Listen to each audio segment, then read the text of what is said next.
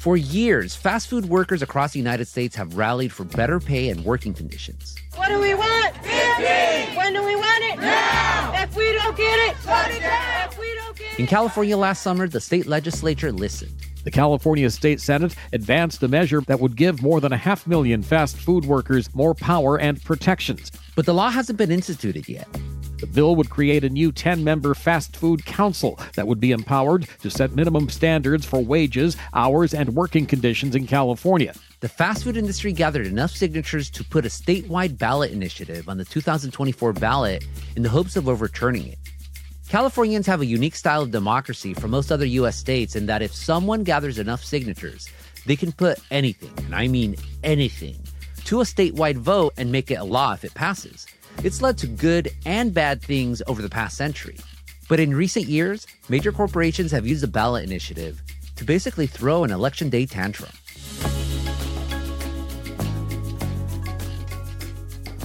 I'm Gustavo Arellano. You're listening to The Times, essential news from the LA Times. It's Wednesday, March 8th, 2023. Today, the political fight over fast food workers in California and what it says about the future of California's proposition system.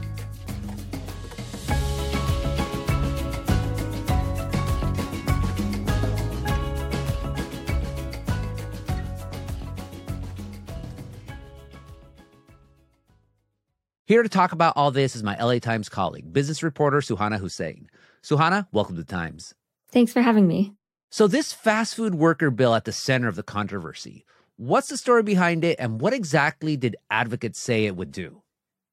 Right. So the union SEIU, so the Service Employees International Union, uh, they have been assisting fast food workers with their campaign to get higher wages. And the bill, AB 257, would create a council of worker representatives, um, government representatives, and franchise fast food company representatives to set wages and working conditions for workers in the fast food industry. So this um, representative body would have had the authority to raise their wages as high as $22 an hour this year in 2023. Wow. That doesn't mean that they would necessarily have done that, but that is the upper limit of what AB 257 would have allowed them to do. And the bill, the first time it went through the legislature, it didn't make it through. On a second pass, it did, but you have a certain amount of time after the legislature passes a law where if you gather enough support, you can halt the law and put the question to California voters as a proposition, as a voter initiative. So voters can vote it up or vote it down.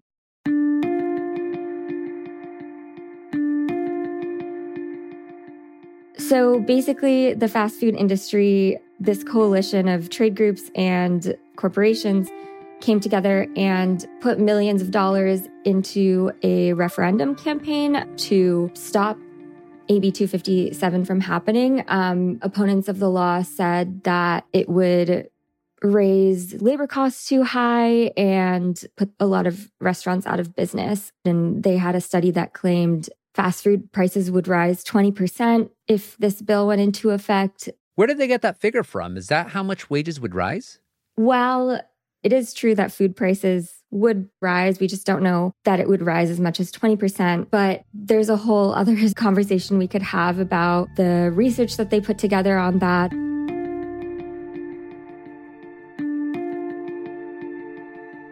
So there's this research center at UC Riverside that does a lot of industry funded reports. Um, they've been used by Lyft and Uber when they funded a ballot proposition to carve out a California labor law in a way that worked with their business model. And we saw that with Prop 22. In California, rideshare as we know it is at risk. According to an independent study, if drivers are forced to become employees, there will be far fewer drivers on the road. So rides may take twice as long to get to you. Prices could increase 25 to 100%.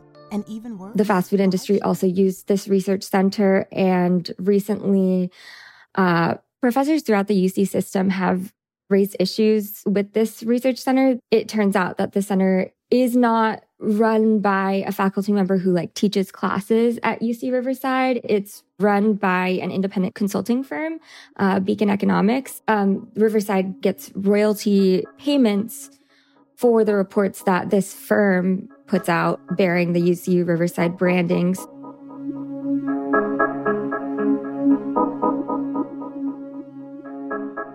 After the break, a second look at the research study at the heart of the campaign to stop AB 257.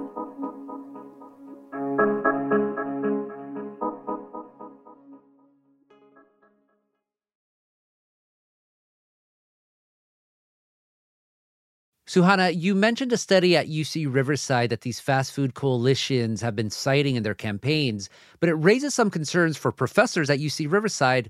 What's their issue with it? Right. So professors told me that they felt like it was basically this random company like licensing uh, public universities logo and stamping it on research that they felt was not up to par and it was being used to attack state labor laws in a way they disagreed with and uh, the firm beacon economics came back and were like everything about this was sanctioned by the university and we disclose who uh, funds the reports and the people who are coming after us just disagree with us ideologically.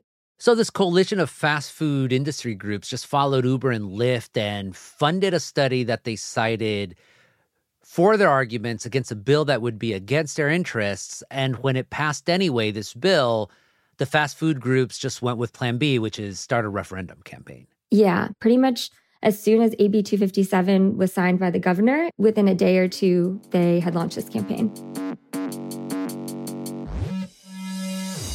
The biggest issues is AB 257. It is no doubt one of the most far reaching and damaging proposals the restaurant community has seen in decades. They spent millions of dollars on this campaign in the fall.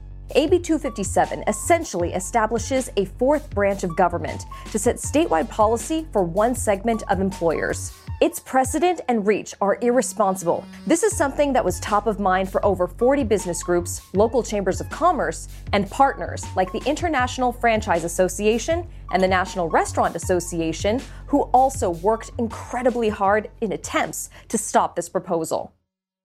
And so they had until December 5th to submit about 623,000 California voter signatures to the state. And they ended up submitting more than 1 million signatures, of which more than 700,000 were deemed to be valid. And so the law is now on hold. So now the voters will have their say in November of next year. Yeah. It's been an interesting discussion and political process and part of this larger conversation about how businesses have been using statewide voter initiatives to create state labor law or to change state labor laws. Coming up after the break, the murky world in which people collect signatures for ballot measures in California.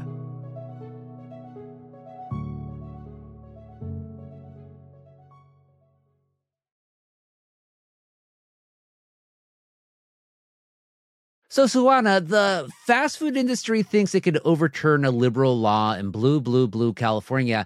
That's not really surprising. I mean, California voters have also rejected affirmative action and gay marriage in just the past 15 years. So there's always this weird, like, dichotomy with California and its democracy. So, what was it about how the fast food industry gathered signatures so fast to fight this council that made you want to investigate? So, the union that had backed AB 257 filed a complaint with California officials saying that they were hearing reports that the campaign was violating state election rules and misrepresenting the ballot initiative to voters. So once they filed that complaint, I wrote a story about it and I started hearing actually from a few people um, who said that this had happened to them. One of the people I spoke to was Dan Killam. He was in San Francisco when he came across a signature gatherer. Their clipboard was almost full with signatures. They were getting a lot of takers because I don't know. I, I mean, a lot of people support restaurant workers around here. You know, I know I do. He thought he was actually signing a petition that would help to raise wages for fast food workers. They said explicitly that it was about raising restaurant worker wages. That's what they said. I mean, I agree with that, and so I, I agreed to sign it. But in fact, he was actually signing a petition that aimed to get rid of the law that would have done exactly that. But I'm worried I unknowingly undermined them by signing this thing. I'm a pretty politically active person, and I read the news pretty obsessively, and I got fooled.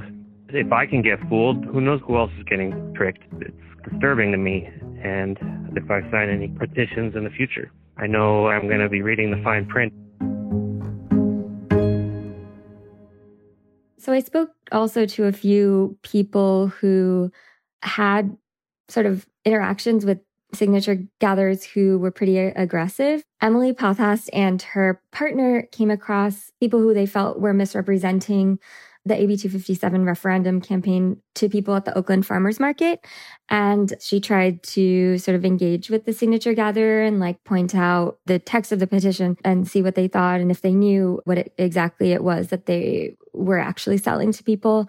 And she said once when she was speaking to an elderly man who was collecting signatures, uh, woman came over who appeared to be a supervisor and started yelling at her. And it was just kind of like a nasty situation from her perspective. Are there laws in place to prevent voters signing up for something that they're not really clear about or maybe have regrets about later on? Yeah, so there are laws that make it a misdemeanor to misrepresent a ballot initiative to voters. It's just, it's difficult to enforce. And courts have generally been pretty hands off. And if you did want to enforce it, it's also really hard because of all the layers in the chain. Like the campaign hires another firm, which hires a bunch of other firms, which hire contractors. it's hard to sort of know who did what. And um, so it's just, there aren't very many consequences for doing this. And we're seeing this more in recent years. But has there been any blowback over the signature gathering for the Fast Food Council ballot initiative? Yeah, people talking about it on social media. And I think um, some people did file uh, complaints with our California election complaint portal. Um, and then there are transparency advocates who are really trying to think of ways to make this process serve voters a bit better so that they know what they're signing. For example, one of the things that you'll probably see in May this year, if you're approached by someone who's collecting signatures for something, is is supposed to now have a line under um, where each signature is going to go that pretty much tells you make sure you read what this petition is going to do. I can't remember the exact wording right now, but you'll have to see that when you sign. Um, it really does put it on the voter for sure. It's not changing anything about who the signature gatherer is actually beholden to or the training for them or anything like that. The courts are reluctant to make it extremely difficult to collect signatures. But if you look at it like gathering signatures to put something on the ballot is an extension of free political speech. You don't want to make it super difficult to gather signatures.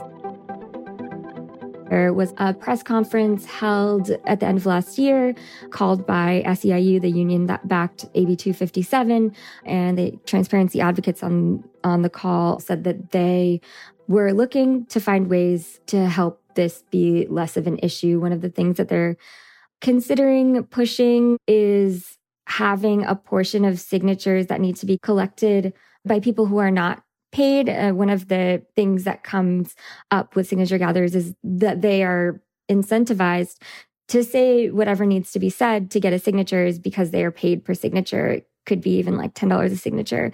So while it's not really currently possible to get rid of paid signature gathering, they are exploring the possibility of at least making sure that some portion of those signatures has to come from grassroots support. So is collected by volunteers rather than paid signature gatherers. Yeah, after reading your story and just talking to you, I just don't know how this is going to be fixed because people are always in a rush. Like you put a petition in front of them and say, hey, it's going to be for this. Can you sign it? and either you ignore them completely or you like what someone says and you just say, okay, I'll sign it. But it's always hard to make people just pay attention.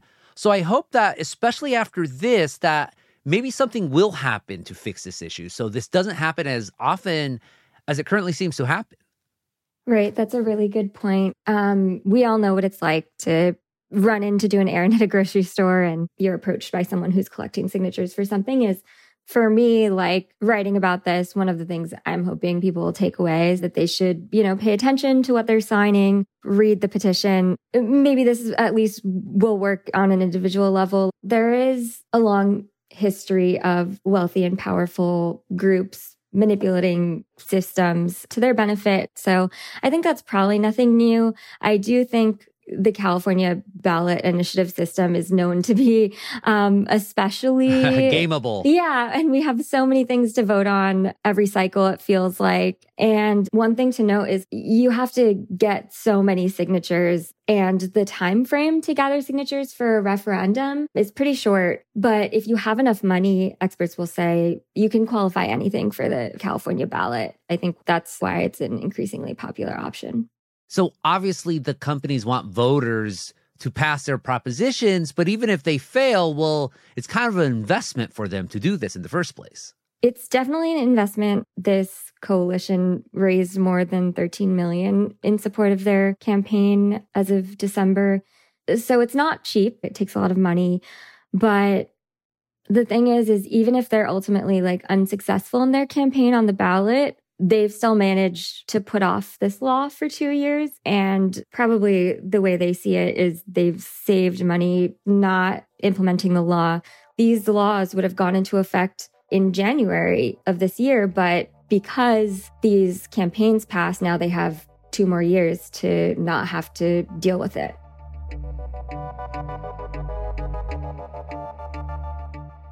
Suhauna, thank you so much for this conversation. Thanks so much for having me.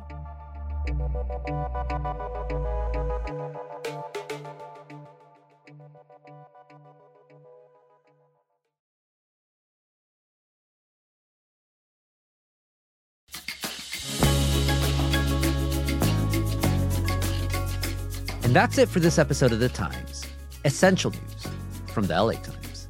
Nicholas Perez and Denise Guerra were the jefes on this episode. It was edited by Jasmine Aguilera, and Mike Heflin mixed and mastered it. Our show is produced by Denise Guerra, Kasia Broussalian, David Toledo, and Ashley Brown. Our editorial assistants are Roberto Reyes and Nicholas Perez. Our fellow is Helen Lee. Our engineers are Mario Diaz, Mark Nieto, and Mike Heflin. Our executive producers are Jasmine Aguilera, Shani Hilton, and Hiba El. And our theme music is by Andrew Eapen. I'm Gustavo Arellano. We'll be back Friday with all the news and the desmadre. Gracias.